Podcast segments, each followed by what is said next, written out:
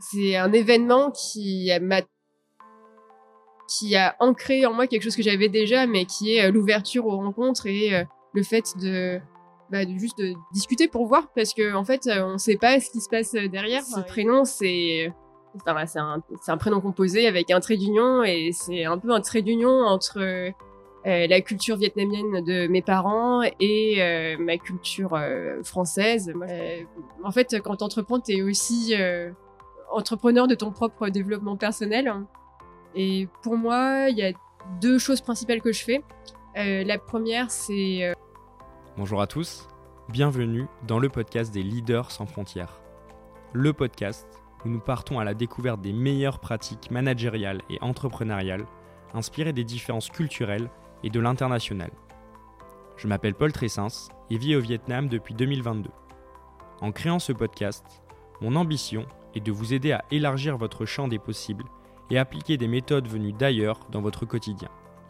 Si vous appréciez mon travail, n'oubliez pas d'enregistrer une note 5 étoiles sur votre plateforme d'écoute pour soutenir cette émission. Cela m'aide beaucoup. Allez, c'est parti pour un nouvel épisode des Leaders sans frontières. Je vous souhaite une bonne écoute. Salut Caneline Salut Paul. Merci de m'accueillir ici au sein de The Cocoa Project et bienvenue dans le podcast des Leaders sans frontières. Ce que je te propose dans un premier temps, c'est que tu te présentes et que tu nous dises euh, d'où tu viens et ce que tu fais. Je m'appelle Caneline, euh, je suis de Paris, donc je suis française.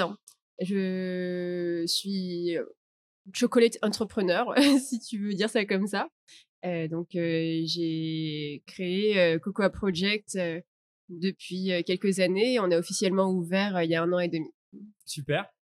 Alors, moi, il y a une première question assez perso que je veux te poser. C'est ton prénom, Caneline, qui est lié à ton histoire? Est-ce que tu peux m'expliquer d'où ça vient et quelle est la signification s'il y en a une? Oui, avec plaisir, parce que ça, mmh, c'est par là que tout commence. Généralement, je me présente, je m'appelle Caneline. En ayant grandi en France, euh, j'ai passé euh, la moitié de ma vie à épeler mon prénom euh, pour que les gens puissent l'écrire, pour comprendre d'où il venait, que c'était un prénom d'origine vietnamienne, que c'était un prénom composé, que je m'appelle pas Can ou Lin, je m'appelle Canline. Donc ça, c'est les, ce à quoi j'ai dû m'habituer euh, en ayant grandi en France, avec un nom qui n'est pas le même euh, prénom que tout le monde. Et mmh, je m'étais habituée à ça euh, jusqu'à mes 27 ans, quand je suis arrivée au Vietnam. Et au Vietnam, j'ai dû recommencer. Parce qu'au Vietnam, il fallait que j'explique aux gens que même si mon prénom ressemble à un prénom vietnamien, euh, Kanlun. Je ne suis pas habituée à ce qu'on m'appelle euh, Lun, comme c'est comme c'est la coutume au Vietnam. En fait, quand quelqu'un a un nom composé, généralement on, prononce seulement le deuxième euh, nom et si tu t'appelles Kanlun, on va t'appeler Lun.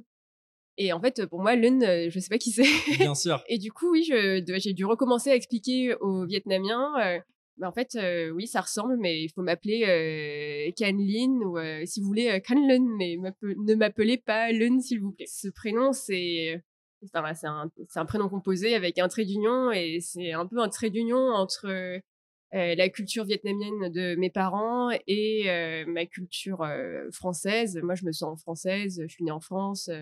je ne fais qu'apprendre le vietnamien, donc c'est une particularité de mon identité qui se retrouve même dans mon prénom. Ok, super. Est-ce que tu peux nous expliquer un petit peu ton parcours, que ce soit scolaire, puis après le cheminement de tes expériences professionnelles? Alors scolaire, c'est le bon mot parce que j'ai toujours été euh, une bonne élève. Hein.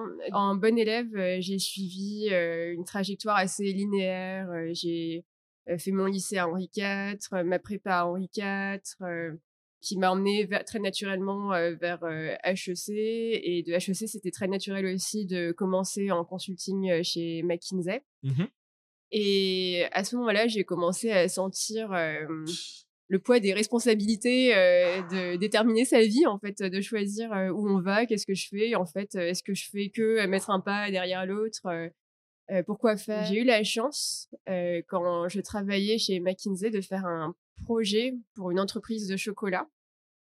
Et c'est depuis ce moment-là que j'ai eu l'étincelle, en fait, que j'ai eu un déclic. J'avais enchaîné différents projets pour différents types d'industries, pharma, secteur public, automobile. J'avais enchaîné pas mal de, de, de, projets sans vraiment me dire ah j'aimerais bien devenir le client.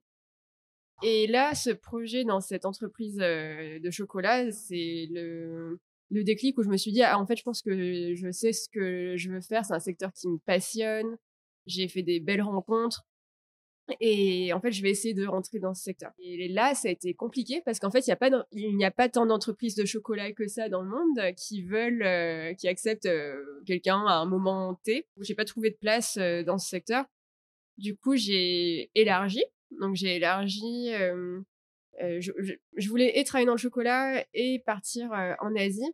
Donc, j'ai élargi de du chocolat à la purée de fruits, pour, rester dans le domaine de la pâtisserie, euh, aux produits laitiers, pour euh, toujours rester dans le domaine de la, au moins de la crème, euh, de fil en aiguille à rester dans l'univers du goût. Donc euh, j'ai essayé les spiritueux. bon, peut-être que j'étais pas très bonne en entretien, je sais pas, mais en tout cas à la fin j'ai trouvé une place dans le secteur de la bière, donc toujours dans le secteur du voilà du goût, d'un produit de qualité. J'étais chez j'ai fini par arriver chez AB InBev, donc le groupe de bière qui a Budweiser, Corona, Lef ou Garden, Stella Artois et beaucoup d'autres, notamment Triple Carmelite. Et pour arriver au Vietnam pour développer euh, les opérations euh, Cambodge et Laos. Une fois là, beaucoup de choses. Euh, enfin, InBev, c'est une boîte géniale. Je pourrais en parler pendant une heure, mais je pense que c'est pas le sujet. Hein. Au bout de trois ans, chez AB InBev, a, a, aidé le groupe à grandir au Vietnam. J'ai fait une autre rencontre. Donc, un jour, j'étais dans un bus et là, j'ai parlé avec quelqu'un qui s'appelle Grisha, qui a fait toute sa carrière dans le chocolat depuis, bah depuis, il n'a jamais rien fait d'autre en fait que de travailler dans le chocolat. Et c'est cette rencontre qui m'a progressivement amené bah, à ici. Tu parles de, ton expérience en conseil, ta, ta première expérience. Quel a été le, le cheminement Dans quel état professionnel, personnel, tu étais pour te dire je veux complètement quitter la France et partir euh, m'expatrier en Asie alors j'avais déjà fait des stages pendant mon année de césure. J'ai commencé mon ma première, ma toute première expérience professionnelle, c'était en Thaïlande. Euh, après, après c'est une autre histoire. Euh, après été au Japon, mmh mais au Japon ah, c'est le moment où il y a eu Fukushima. Du coup j'ai atterri en Chine et en Chine c'est là où j'ai fait ma première expérience en conseil chez Roland Berger. Et disons qu'en un an, euh, j'ai vu la Thaïlande, le Japon, la Chine. Euh, c'est un cadre très dynamique, surtout la Chine dans les années 2010. Euh, c'était le moment où il y avait un énorme spotlight sur la Chine.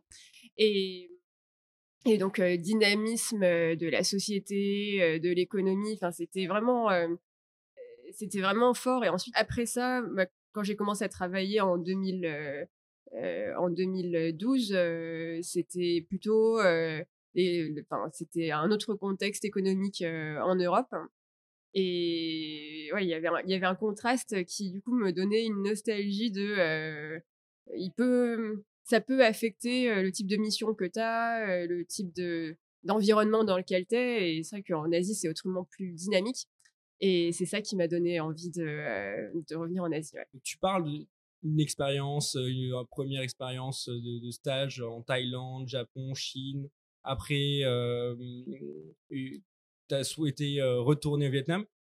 Pendant tes premiers stages, qu'est-ce que ça t'a demandé? Tes premières expériences, qu'est-ce que ça t'a demandé? Comme adaptation Est-ce que tu as dû mettre en place des méthodes justement pour travailler avec des Thaïlandais, des Chinois, des Japonais? C'est pas les mêmes cultures de pays? Comment on s'adapte? Comment on s'adapte Comment je me suis adaptée à l'époque? Bah, À l'époque, j'étais aussi très euh, très jeune et malléable. C'était ma première expérience, donc j'étais très ouverte à ce que ça aille dans un sens ou ou dans l'autre.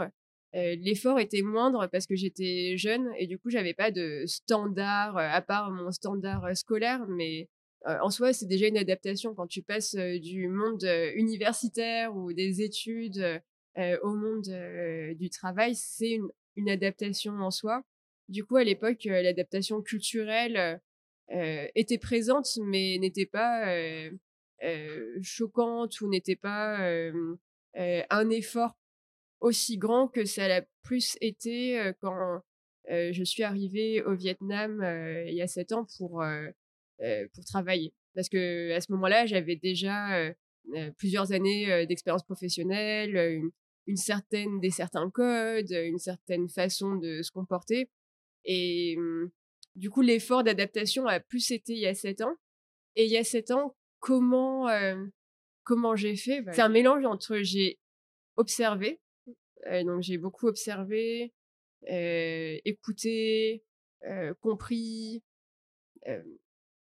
C'était peut-être un effort différent pour moi que ça peut l'être pour d'autres Français parce que, étant de culture vietnamienne, j'avais un, un, double intérêt à comprendre et à rentrer dans la psyché des personnes que j'avais en face de moi. Et un autre, donc ça c'était le premier aspect, c'était l'écoute.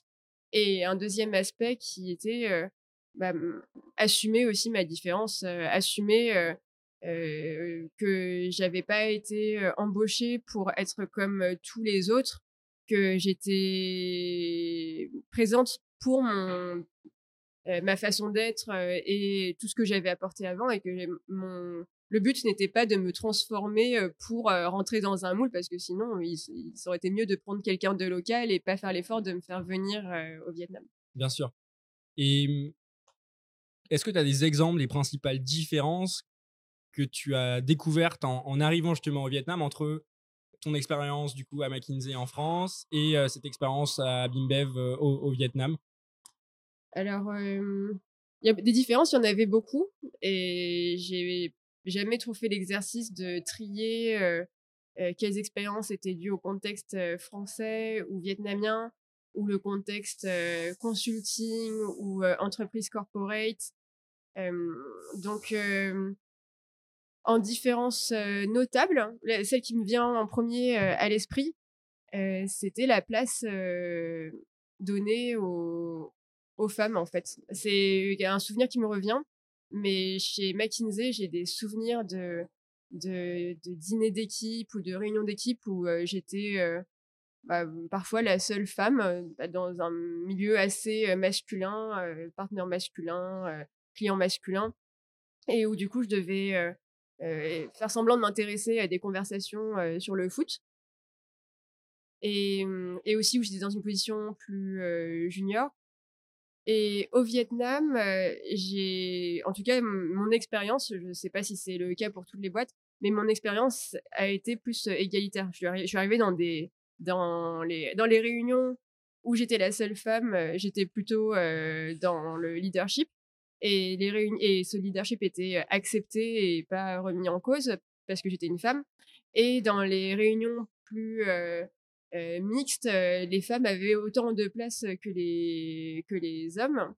Et mmh, donc ça, c'est une, différence qui m'est apparue assez tôt euh, au Vietnam. C'était la place des femmes et leur rôle de leadership qui était accepté. C'est intéressant ce que tu dis. Et, aujourd'hui, je fais un pont directement sur l'entrepreneuriat, donc par rapport à, ce que tu viens de dire sur la, la, la, place des femmes en cabinet de conseil et dans ton expérience chez Abimbev. Comment aujourd'hui tu euh, te positionnes euh, en tant que femme entrepreneur au Vietnam Est-ce que c'est pour toi plus facile, moins facile? C'est la même chose que si tu avais entrepris euh, en France? Alors, je ne sais pas si c'est la même chose. Je pense que j'imagine que c'est très différent. aussi, comment je me positionne? En fait, pour moi, c'est pas c'est pas un sujet. Enfin, du coup, c'est pour ça c'était pour ça que je ne sais pas quoi répondre. C'est pour moi, c'est pas pas un sujet. au Vietnam, surtout, je, limite, je vois plus de femmes entrepreneurs autour de moi que, d'hommes. Donc, euh, euh, c'est vrai que c'est parfois quelque chose qu'on entend ah les femmes ont plus de mal à lever des fonds. J'imagine que c'est très possible. enfin, c'est probablement vrai, mais autour de moi au Vietnam, en tout cas dans mon écosystème, ce n'est pas ce que j'observe. Enfin, autour de moi, je vois plus des femmes empowered que que des femmes délaissées et qui passeraient à côté de certains cercles ou de certaines opportunités au Vietnam. Moi, c'est le, sentiment que j'ai aussi en vivant ici depuis, depuis deux ans. mais je voulais avoir ton, ton, écho et, ton retour, toi, en, en, tant qu'entrepreneur au Vietnam. Comment tu bascules dans l'entrepreneuriat? Est-ce que tu peux me raconter? Ce n'est pas quelque chose dont j'ai rêvé étant petite. J'avais, d'autres rêves. Après, j'ai toujours eu un profil entrepreneur. On l'a souvent dit. j'aime initier. j'aime, enfin, j'aime faire les choses qu'on doit faire quand on est entrepreneur, mais ce n'était pas mon rêve. mon rêve étant toute petite. Et même quand je voulais travailler dans le chocolat, c'était, je me disais pas, ah oui, je vais être un chocolate entrepreneur. Je vais, j'avais envie d'être dans cette industrie, mais c'était, j'avais même pas envisagé de lancer une boîte. J'avais plus envisagé de rentrer dans un, groupe, avoir une fonction de business development et peut-être de general management d'une petite BU, business unit. Donc, j'avais pas vraiment vu ça et je voyais les gens autour de moi entreprendre. Euh, de, ma promotion à HEC, euh, une fille qui a créé une licorne, euh, une autre qui a créé euh, Frishti. il y a beaucoup d'histoires, de success stories et aussi de, de gens qui ont entrepris à une échelle moins grande, mais pas moins épanouissante, qui sont aussi très épanouis dans ce qu'ils font. Et à l'époque, le risque me paraissait tellement, tellement grand et, et l'engagement tellement fort que, en fait, j'avais plutôt choisi d'être employée pour la liberté mentale que ça laissait. Quand on me disait les entrepreneurs sont libres, je ne voyais pas du tout ça comme une liberté, je voyais ça comme quelque chose à admirer. J'enviais leur épanouissement professionnel et le fait d'aller tous les jours, enfin de jamais vraiment arrêter. Mais mais pour moi, je voyais ça comme le renoncement à, la liberté de se dire bon, en fait, là, je fais un break, je, je, pars. Et du coup, dans mon cas, la bascule dans l'entrepreneuriat, ça a plus été le fruit d'une rencontre et de la chance inouïe de rencontrer quelqu'un qui qui m'a donné une opportunité à laquelle je n'avais pas osé rêver. Et en fait, quand on m'a donné la possibilité de le faire, euh, mais c'est vrai que c'est tout ce que j'aime faire. C'est ce que c'est ce que j'aime faire. Et aujourd'hui, euh, forte des expériences euh, et de la confiance que bah, j'ai accumulée sur bah, mes compétences, ma capacité à faire, maintenant je sais mieux quelles sont mes limites. Euh, l'entrepreneuriat, ça, ne me fait plus peur. Et du coup, je pense que j'aurais du mal à revenir euh, à une autre façon de fonctionner. Enfin, ce serait possible et peut-être que je le ferai un jour, mais aujourd'hui, je sais que c'est vraiment de la chance euh, d'être d'être arrivé là. Comment elle se fait cette rencontre? Parce que tu c'est toi qui cherchais à trouver un associé et t'allais, je sais pas, dans des événements, par exemple, de networking avec de potentiels entrepreneurs. Comment ça s'est passé? Ah non, mais alors pas du tout. vraiment, j'ai, euh, je cherchais pas un associé. J'étais même pas ouverte à être entrepreneur. Enfin, moi, j'avais, j'étais, allez, quand j'ai rencontré Grisha, ça faisait trois ans que j'étais chez AB ça se passait bien, j'avais été promue récemment. juste, je me posais la question sur en fait, qu'est-ce que je veux vraiment faire? Et, alors, bon, là, c'est le moment un peu cheesy, mais en fait, ce bus, c'était le bus qui m'emmenait au, point de départ d'un trail. Et la veille. Le, bus, tu veux dire le, le... t'as rencontré donc ton associé dans un bus, oui, ça? Oui, en gros, j'ai rencontré Krisha dans un bus à Dalat. Et la veille, j'avais une conversation avec mon partenaire. On avait une conversation philosophique sur qu'est-ce que qu'est-ce qu'on fait en fait, quel est quel est le sens de, de ce qu'on fait? Et là, il m'a posé la question, mais en fait, est-ce que tu veux travailler dans la bière? Et c'est là où je me suis posée et j'ai réfléchi et je lui ai dit, en fait, non, mon rêve, c'est de travailler dans le chocolat. Ça faisait des années que j'avais pas pensé ou réfléchi au fait que je voulais travailler dans le chocolat. Et juste parce qu'il m'a posé la question, je l'ai dit à voix haute. Et le lendemain, dans le bus, à 4 heures du matin, j'ai rencontré Grisha qui m'a dit qu'il travaille dans le chocolat. Et là, bon, voilà, c'est aussi le, destin. Mais donc, du coup, comment j'ai rencontré? Non, euh, c'était pas euh, attendu, euh, c'était pas quelque chose que je cherchais. On, a ouvert la conversation, enfin, plutôt, il a ouvert la conversation. Et, et j'ai été ouverte à l'échange, en fait. Et je pense que c'est. C'est un événement qui m'a qui a ancré en moi quelque chose que j'avais déjà, mais qui est l'ouverture aux rencontres et le fait de bah, de juste de discuter pour voir parce que en fait on ne sait pas ce qui se passe derrière et là c'est une conversation qui nous a emmenés assez loin quand on regarde. Bien sûr, ouais, comme quoi quand tu es à côté d'un voisin dans le train, dans un bus, peut toujours être intéressant de se mettre un défi, d'engager la conversation, savoir juste ce que fait son voisin. ça nous arrive à tous au quotidien et il y a potentiellement de superbes opportunités par ces rencontres. Quoi. Absolument. Moi, j'ai une question par rapport à ton projet actuel et tu parles beaucoup du, chocolat par rapport à une mission que tu as faite à McKinsey, à cette rencontre avec Richard. Pourquoi le, chocolat? Est-ce que c'est quelque chose que tu as identifié cela quand tu étais chez McKinsey ou est-ce que c'est quelque chose qui remonte à ton enfance euh? Comme tous les enfants, j'ai des souvenirs euh, liés au chocolat. Euh, j'aime les gâteaux. Mais c'est vraiment ce projet, ce projet quand j'étais consultante dans cette boîte de chocolat qui m'a qui m'a donné l'envie de rejoindre le secteur. Avant, je, c'était un produit que j'aimais, mais je me suis jamais dit ah j'ai envie de devenir chocolatière. En faisant ce projet, j'ai été fascinée par la passion de toutes les personnes qui travaillaient dans la boîte. C'est assez rare de de rentrer dans une boîte et que même les gens qui sont dans l'IT, qui sont dans n'importe quel département de la boîte soit très fortement impliqué et passionné par le produit et fier de, ce qu'ils font. Et c'est cette dynamique générale qui, qui m'a interpellée. Donc ça, c'était un sentiment fort que j'ai eu et après qui, qui a trouvé des justifications de plein de façons.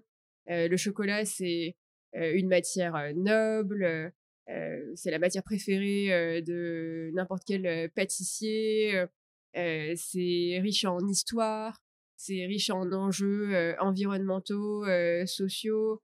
ça fait rêver les enfants, ça fait rêver les, les, gens. Donc c'est un coup de cœur qui se justifie après de plein de façons parce que cet environnement est tellement riche. Mais ouais, pour moi c'était plus l'immersion dans l'entreprise et voir la passion qui animait les gens. Est-ce que tu peux me parler de ton marché, le marché du chocolat aujourd'hui? Alors, euh, mon marché du chocolat au Vietnam. Alors, pour moi, c'est un marché assez, assez modeste par rapport euh, au, marché européen, mais plein de promesses avec le fait qu'aujourd'hui, les Vietnamiens ont très peu l'habitude du chocolat comme c'est le cas en, Europe, alors que et on voit, on, peut imaginer que ce qui s'est passé en Chine, mais aussi, on va dire, au Japon, à Taïwan, dans d'autres pays de la région asiatique qui avaient des cultures gastronomiques assez différentes, mais où le chocolat a réussi à se faire une place, on peut imaginer que ça se passera aussi au, au Vietnam. Tu parles de l'utilisation différente euh, du chocolat par les Vietnamiens. Comment aujourd'hui ils l'utilisent euh, Parce qu'en France, on mange un carré de chocolat euh, à la fin d'un repas, on va dire. on a du chocolat chaud, on en a beaucoup dans les pâtisseries. Mm. Comment les Vietnamiens l'utilisent au quotidien? Alors, pas. Donc, pas au quotidien. de façon bien moindre que, qu'en France. Et la plupart des Vietnamiens avec qui j'ai, avec qui j'ai échangé soit ils ont des souvenirs liés à Hershey's. je sais pas si tu vois les Hershey's Kisses. C'est les c'est des chocolats de l'entreprise américaine Hershey's.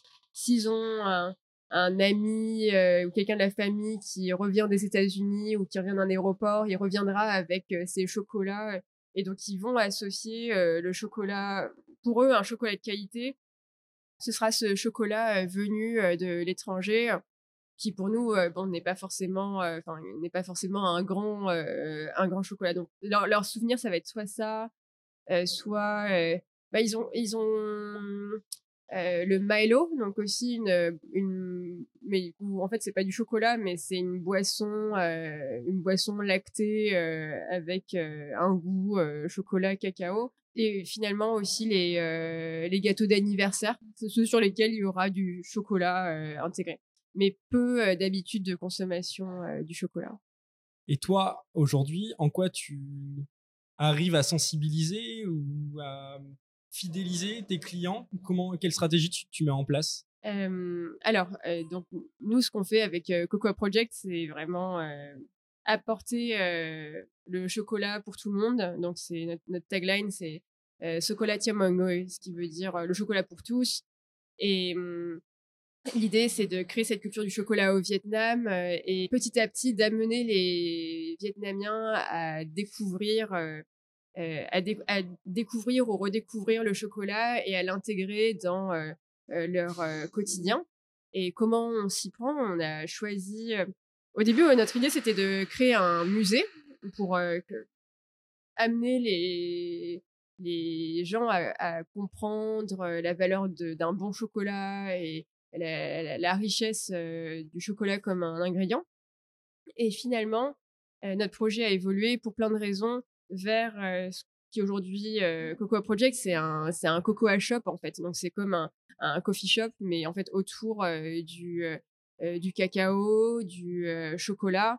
Et donc, on, on essaye de mmh, d'apporter des nouvelles façons d'apprécier le chocolat qui ne soit pas juste un copier-coller de ce que nous on a en, en Europe, mais de trouver les, les, modes de consommation du chocolat qui vont convenir au goût et à la façon de manger des, Vietnamiens.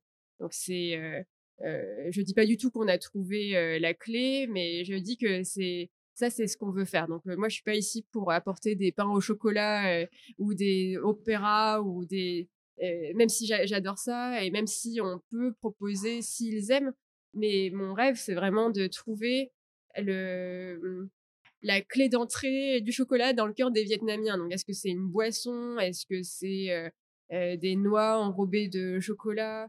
Aujourd'hui, on essaye les mooncakes, donc les mmh, des gâteaux qui sont pour la saison de la, mi-automne, assez particuliers. On met du chocolat dedans.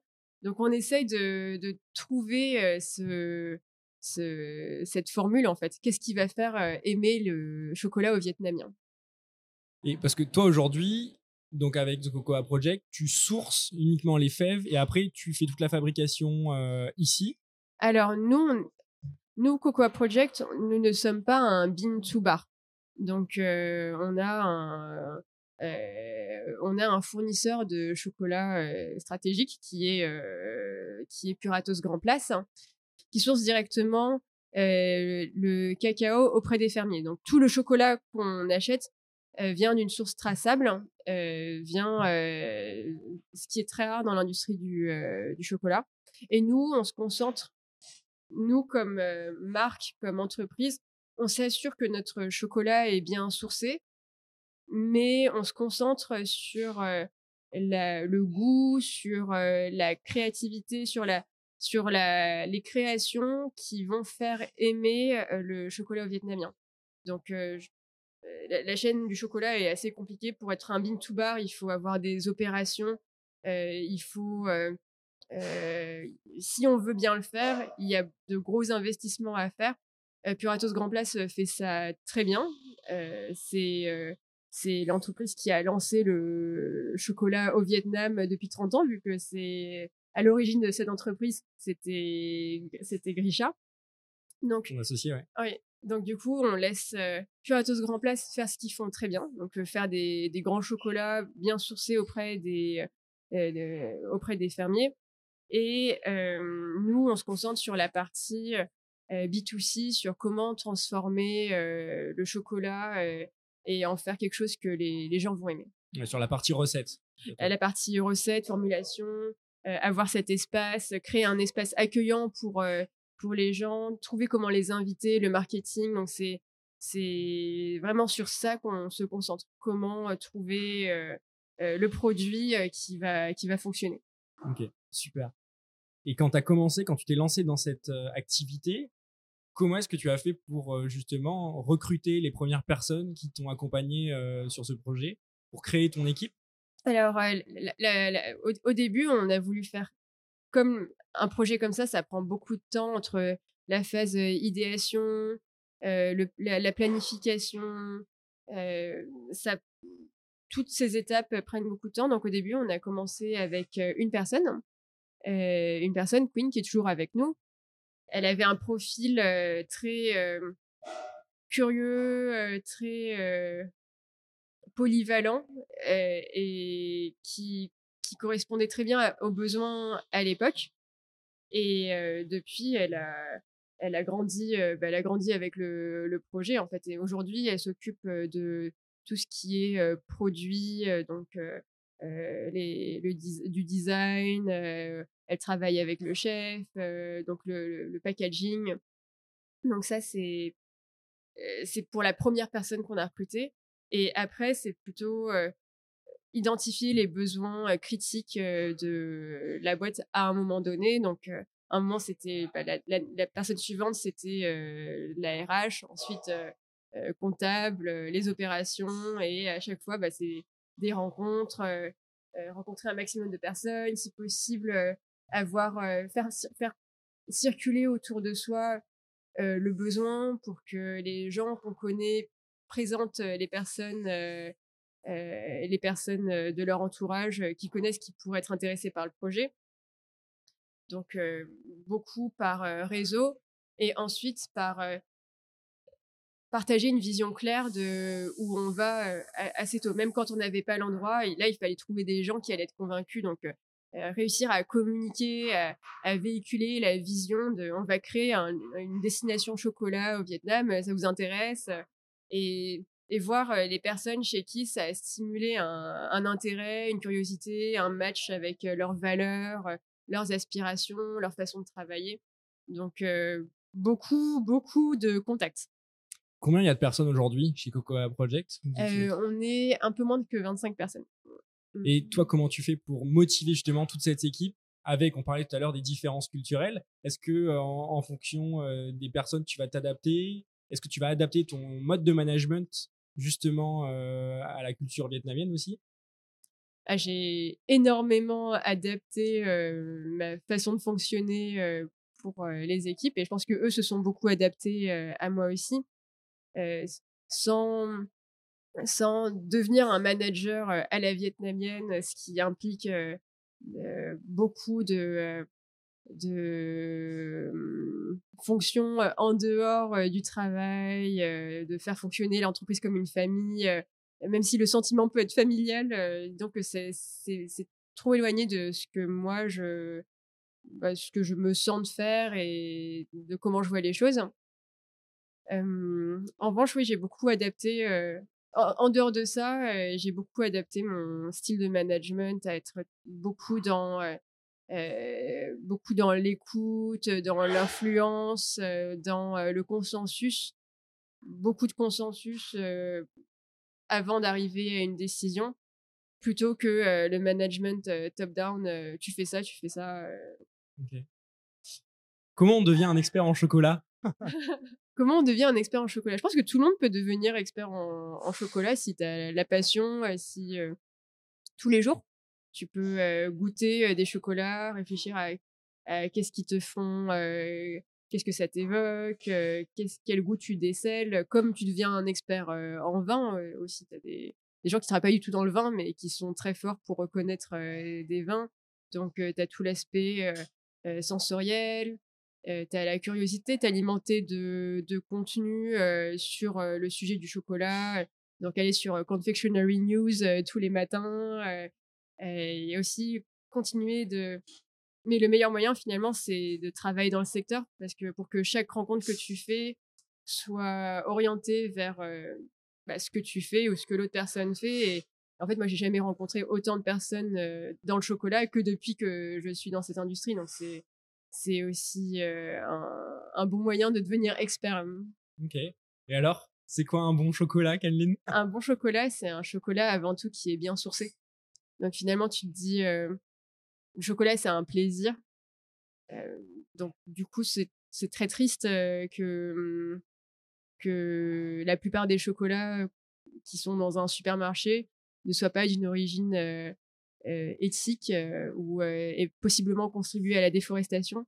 Je, pense que dans deux ou trois ans, ce ne sera plus possible car l'Union européenne a régulé en demandant à ce que tous les produits importés en Union européenne soient officiellement deforestation free, de façon traçable, ce qui va beaucoup changer les, les règles du jeu, les, façons de fonctionner des, des entreprises de l'industrie. Mais pour moi, un, bon chocolat, bien sûr, le goût, mais le goût c'est subjectif, mais objectivement, c'est un chocolat qui n'a pas fait souffrir les personnes impliquées dans la, dans la supply chain. Est-ce que tu as un conseil pour quelqu'un qui souhaiterait entreprendre euh, dans le monde de l'agroalimentaire, de la boisson, euh, du chocolat, par exemple? En fait, c'est un conseil qui s'appliquerait euh, à partir de mon expérience, de ma modeste expérience, mais qui s'appliquerait pour tous les secteurs. C'est si tu souhaites entreprendre, juste fais-le. J'ai vu plein de gens faire beaucoup de business plans, faire beaucoup de recherches et finalement l'énergie de lancer le projet, elle se perd dans cette phase de recherche. Et en fait, quitte à quitte à apprendre quelque chose, bah, en fait, il vaut mieux, limite, je te conseille de te planter. Enfin, je te conseille de juste le faire et de te planter. Et là, tu apprendras. Et, et, et de le faire plusieurs fois jusqu'à ce que tu y arrives. Mais je te conseille pas de faire un, un long business plan parfait parce que de toute façon, il y a plein de choses que tu pourras pas voir venir. ton plan va changer, le, monde va changer, et même si le, ton plan ne change pas et le monde ne change pas, il y a des choses que tu n'auras pas vu venir. Donc, en fait, je te conseille, enfin, je conseillerais juste à, à quelqu'un qui veut le faire de juste se lancer et le faire. Même à petite échelle, de le faire, euh, le faire petit, le faire mal, mais, mais le faire. Mmh. Tu, tu parles justement de ne pas avoir peur de, l'échec. Euh, quels ont été, toi, les, le ou les plus grands challenges que tu as rencontrés en tant qu'entrepreneur expatrié au, Vietnam? Alors les, challenges, il y en a beaucoup, surtout pour une entreprise étrangère. c'est un parcours du combattant en termes administratifs, de créer une boîte, c'est toutes les personnes qui ont lancé une boîte qui n'est pas une boîte de conseil, mais un, business comme celui-là peuvent en témoigner. la phase administrative et création de création de boîte, ouais. c'est vraiment quelque chose de, de pénible. Ok. Et qu'est-ce que tu as fait pour justement passer cette étape? Tu t'es fait accompagner? Oui, je me suis, on, s'est fait accompagner par des, des, avocats, des gens dont c'est le métier, par des gens dont, qui ont beaucoup d'expérience. Donc Grisha, lui, a ses 30 ans d'expérience de, de, d'entrepreneuriat au Vietnam. donc il a une connaissance aussi de comment ça se passe, quelles sont les choses à attendre. Donc on peut se faire accompagner, mais ce sera jamais pas pénible en fait. Donc, euh, enfin, principalement, c'est just do it. Enfin, faut juste le faire. si, si, tu dois recommencer une aventure euh, à l'international, tu choisis quel pays? Si ça devait être un autre pays, bien sûr, que le Vietnam. Si ça devait être un autre pays, ah, c'est une réponse, euh, c'est une réponse plus gut feeling et pas du tout liée à la démographie, l'économie haute, mais ce serait euh, la Colombie ou le Mexique, parce que ce sont aussi des grands pays euh, cacao, chocolat, avec une culture qui est très différente du Vietnam, mais qui a des similitudes avec le fait que les gens vivent dehors, que ce soit des cultures assez chaleureuses. Du coup, c'est vrai, ce serait, je pense, ces deux pays. Comment tu continues de progresser aujourd'hui, tous les jours? Alors ça, c'est un, challenge quand on entreprend, c'est qu'on sort des cadres de l'entreprise où on est accompagné, où ton développement est accompagné par un manager, par, par un département RH. en fait, quand tu entreprends, tu es aussi entrepreneur de ton propre développement personnel. Hein. Et pour moi, il y a deux choses principales que je fais. Euh, la première, c'est je lis beaucoup, donc je m'alimente en contenu. Donc je, cherche des livres, je vais je vais essayer de lire des, contenus qui vont pas être juste des, articles. Et la deuxième chose, c'est les rencontres. En fait, accepter les rencontres, lancer des rencontres, être humble en disant bah en fait je il est très possible que je ne connaisse rien à rien. Donc, qui je pourrais rencontrer, à qui je pourrais poser des questions, qui pourraient me partager des choses sur leur parcours, m'inspirer et qui vont me donner des conseils de livres ou des conseils de développement. Et pour moi, ces deux piliers euh, m'aident, euh, je pense, à, progresser, euh, même s'il n'y a pas de, de, trajectoire établie. Il n'y a personne qui va me dire ah tu peux progresser sur ça ou ça. Euh, j'ai pas d'évaluation, mais je réfléchis sur moi-même et sur qu'est-ce que, comment je peux être stimulée. Et tu parlais notamment de livres. Est-ce que tu as un indispensable? Alors moi, ce que j'appelle un indispensable, c'est par exemple un livre de chevet ou un outil, une application que tu vas utiliser au quotidien, un journal sur lequel tu vas puiser énormément de choses. Euh, donc, quel est ton indispensable? Mon indispensable, hein, euh, je dirais que c'est la pratique euh, de la méditation, qui est, bah, qui, enfin, qui est une pratique quotidienne. le sport aussi. mais après, si je devais parler de d'un livre que je recommanderais à tout le monde et qui fait partie d'un dernier indispensable que j'ai pas mentionné, hein, c'est Why We Sleep. Pourquoi on dort? Et en fait, pour moi, un indispensable, c'est aussi le sommeil. En fait, c'est le fait de bien dormir pour être opérationnel, pour donner toutes les ressources à mon corps, à mon cerveau, pour être alerte. Et donc, je recommande ce bouquin. Ok, super. Bah écoute, tu m'enverras la référence, je la mettrai en, description du, podcast. Quel est le meilleur conseil qu'on t'ait donné dans ta carrière? Euh, Le meilleur conseil qu'on m'ait donné dans ma carrière, en fait c'est le même conseil formulé de plusieurs façons, mais c'est people first, enfin les, les, gens d'abord et, euh, très tôt c'était euh, si tu dois choisir un boss, un boss génial et un job ok ou un job génial et un boss ok, euh, vaut mieux choisir euh, un boss euh, génial. Et en fait, c'est vraiment choisir de s'entourer de personnes inspirantes qui, qui donnent envie de d'aller au travail parce que sur le papier hein, enfin n'importe quel job peut être parfait mais vraiment choisir choisir les personnes en premier ok est-ce que tu as une maxime ou une citation? Qui te suit au quotidien J'en ai, j'en ai une en fait, mais qui me suit de façon générale. Euh, c'est euh, euh, tout arrive pour une raison. Donc tout arrive pour une raison. Ça veut dire que même quand il y a des choses difficiles, elles sont là pour un apprentissage hein, et que c'est une maxime très optimiste en fait, vous dire que s'il y a quelque chose de compliqué, c'est pour une meilleure raison et pour moi, ouais, les, petits, les petits hasards euh, parfois peuvent participer à des grands changements ou des grandes, euh, des, bah, des, grands, des grands rêves. Hein. Donc ce serait, ouais, ce serait celle-là. Ok. Si tu avais un conseil à donner à quelqu'un qui souhaiterait changer d'environnement, c'est-à-dire euh, déménager, changer de travail, s'expatrier, quel serait-il? Ce sera le même hein, ce sera just do it. Enfin faut le faire. Il faut le faire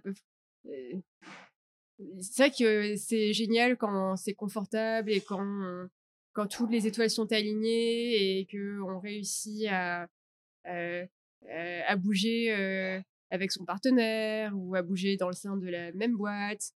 Mais parfois, il faut aussi juste décider. Euh, là, je vais y aller et on essaye de le faire de façon confortable. Mais même si c'est pas confortable, bah, on y va quand même et on verra bien sur place. Qu'est-ce que c'est pour toi un leader sans frontières? Un leader sans frontières, c'est quelqu'un qui, mmh, qui va s'affranchir des, des normes euh, attendues de chaque culture, mais qui va comprendre ce qu'il y a au fond, ce qu'il y a au fond dans chaque humain en fait, dans chaque humain qui, qui va les motiver, les inspirer, leur donner, leur donner envie. Et je pense que pour moi, enfin, tous les, les vrais leaders enfin ceux que j'admire et ceux qui m'inspirent ne sont pas liés à, à, leur personnalité qui match un environnement. C'est c'est parce qu'ils ont l'aptitude de s'adapter aux différents environnements parce qu'au fond ils savent que ils parlent à des humains que ils réussissent à emmener les gens derrière eux. où est-ce qu'on peut te contacter, où est-ce qu'on peut te retrouver, Caneline Au 143 Nguyen dans le district 3 au Cocoa Project, généralement. Ok, super. Sur LinkedIn aussi, on peut te envoyer. sur LinkedIn, oui. Parfait. Bah écoute, merci beaucoup de m'avoir reçu ici à The Cocoa Project, Caneline. Je t'en prie, Paul. Merci de m'avoir écouté. C'est la fin de cette émission. J'espère que vous avez passé un bon moment et que vous avez de nouvelles idées pour élargir vos horizons. Si vous voulez retrouver le podcast des leaders sans frontières, vous pouvez m'ajouter sur LinkedIn ou sur Instagram. Je vous dis à très vite pour un nouvel épisode des leaders sans frontières. À bientôt.